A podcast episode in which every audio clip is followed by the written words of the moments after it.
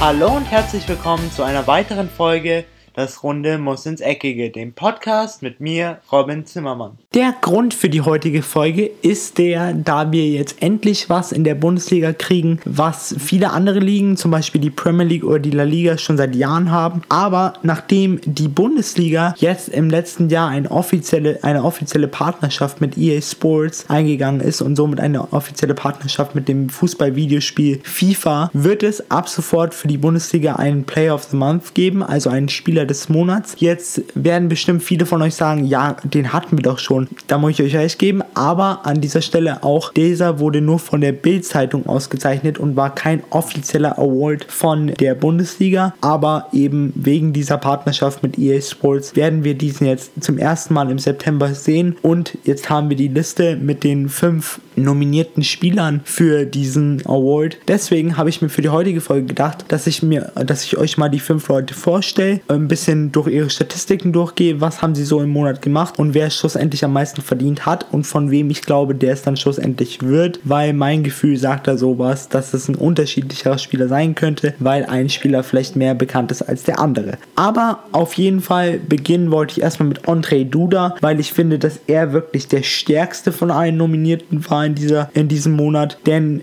Hertha BSC ist eigentlich ziemlich perfekt in die Saison gestartet mit 13 Punkten aus 6 Spielen. Wirklich sehr, sehr gut. Unter anderem Siege gegen Schalke und gegen den FC Bayern München. Und eben genau bei diesen Siegen war auch André Duda maßgeblich daran beteiligt. Unter anderem mit zwei Toren gegen Schalke und einem Tor gegen den FC Bayern München. Jetzt hätten vielleicht manche von euch gedacht, ja, er hat zwar fünf Tore geschossen und somit die meisten in diesem Monat, aber das hätte natürlich auch gegen kleine Vereine sein können. Nein, er hat seinen Wert insofern bewiesen, dass es gegen die, sagen wir mal, Top 5 äh, Vereine in der Bundesliga waren oder so, ich würde Schalke und Bayern unter die Top 5 Vereine in der Bundesliga ähm, stellen, insbesondere Schalke aktuell, obwohl es gerade nicht so gut läuft. Aber er hat eben genau gegen diese wichtigen, in diesen wichtigen Spielen für Hertha BSC, um langfristig oben mitspielen zu können, genau das gezeigt, was eine Mannschaft braucht. Er war offensiv sehr, sehr stark, hat sehr, sehr gut die Bälle verteilt, unter anderem mit einer Passquote von 76,4%. Eben auch noch die wichtigen Tore gemacht, zwei gegen Schalke, einen gegen den FC Bayern und dann noch zwei in anderen beiden Spielen aber im Ganzen, im Ganzen kann sich eigentlich Hertha BSC nur glücklich schätzen, diesen Spieler im Monat September in ihren Reihen zu haben. Denn wenn er so weitermacht, könnte ich mir auch gut vorstellen, dass er auf jeden Fall in das Top 11 Team der Saison gestellt wird. Klar, wir sind gerade erstmal im ersten Monat und mal schauen, ob er an diese Leistung noch anknüpfen kann. Und es ist wahrscheinlich auch damit verbunden, da Her das Hertha BSC aktuell so gut spielt. Man muss natürlich schauen, wie wird es ablaufen, wenn Hertha BSC mal nicht so gut spielt, wird er dann auch, wird dann auch die Möglichkeit kriegen, kriegen, Hertha BSC so ein bisschen aufzuhelfen und dann auch noch immer, immer weiter voranzugehen. Das ist so die große Frage, die aktuell im Raum steht. Aber für den Monat September halte ich ihn für einen sehr, sehr guten Kandidaten auf den Titel. Ähnlich gut lief der September für Max Kruse, denn mit Werder Bremen schaffte er in fünf Spielen zehn Punkte zu holen, was wirklich eine starke Bilanz ist für die Werderaner. Und auch er war maßgeblich an diesen zehn Punkten beteiligt. Er kreierte insgesamt 14 Chancen, hatte eine 81,1% Passgenauigkeit, war allgemein sehr, sehr Tor oder sehr, sehr darauf fokussiert, nach vorne zu spielen mit seiner Mannschaft. Immer wenn er einen Ball hatte, hat er sich nie umgedreht und hat den sicheren Weg gewählt, sondern immer nach vorne. Konnte somit auch zwei Tore erzielen für Werder Bremen und zeigte allgemein, dass er sehr große Liga, dass er sehr große Liederqualitäten hat und sehr, sehr wichtig für Werder Bremen ist. Trotzdem glaube ich nicht, dass zwei Tore reichen werden, denn eben wenn man sich André Duda anschaut, hätte er es verglichen mit Max Kruse doch mehr verdient. Aber man darf Max Kruse auch nicht nicht zurückstecken, denn mit Werder Bremen sowas zu erreichen ist auch nicht ganz einfach. Vor allen Dingen 10 Punkte aus 5 Spielen. Davon hätte Werder vor 4, 5 Jahren sogar noch geträumt und jetzt schaffen sie es mittlerweile eben mit Max Kruse relativ konstant zu sein und ein Max Kruse hat auch wirklich einen guten September gespielt und ist auch nicht äh, unverdient in dieser nominierten Liste für den Bundesliga Player of the Month.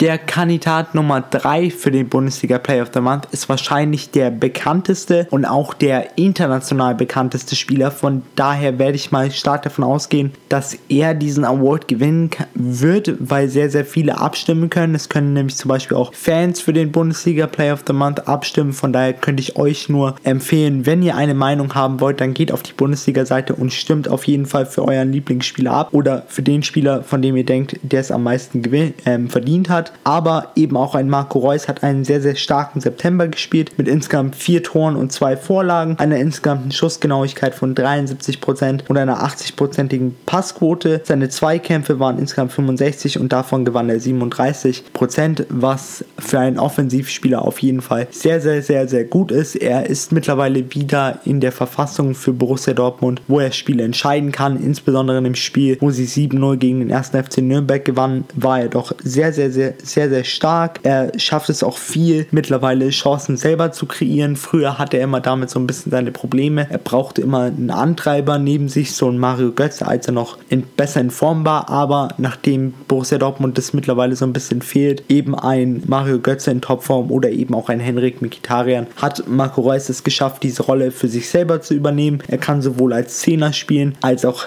hinter der Spitze als sogenannte hängende, hängende Neun oder äh, auf links außen oder rechts außen kann er beides. Links außen ist ihm aber lieber, weil er dann die Mitte ziehen kann und mit seinem starken Fuß abschießen kann. Aber er ist sowohl in diesem Monat sehr, sehr eiskalt vom Tor gewesen, aber auch hatte auch ein sehr, sehr gutes Auge für den Mitspieler und da wird sich auf jeden Fall ein Mitspieler von ihm bedanken können und das ist Paco Alcacer.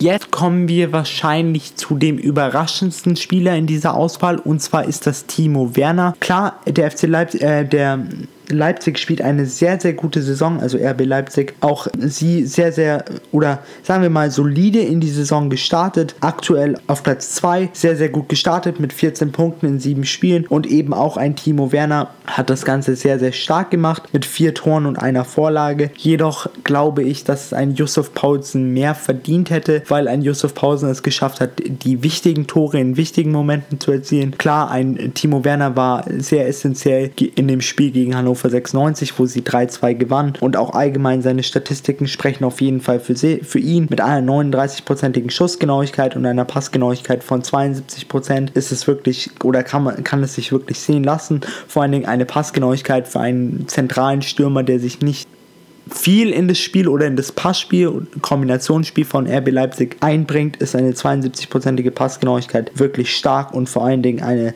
50% gewonnene Tacklings, also in der Abwehr, ist auch richtig, richtig gut für einen Stürmer. Vorlagen hat er auch eine, also er hat auch mal Auge bewiesen, aber klar, ein Timo Werner ist mehr ein Abschlussstürmer als ein Vorlagengeber und das hat man auch in diesem Monat gesehen. Trotzdem hätte ich mir mehr gewünscht, für Josef Paulsen in diese Auswahl zu kommen, aber man kann, sollte sich auch nicht beschweren, denn ein Timo Werner hat auch gut gespielt. Jedoch glaube ich, dass er relativ kleine oder geringe Chancen haben wird auf den Titel.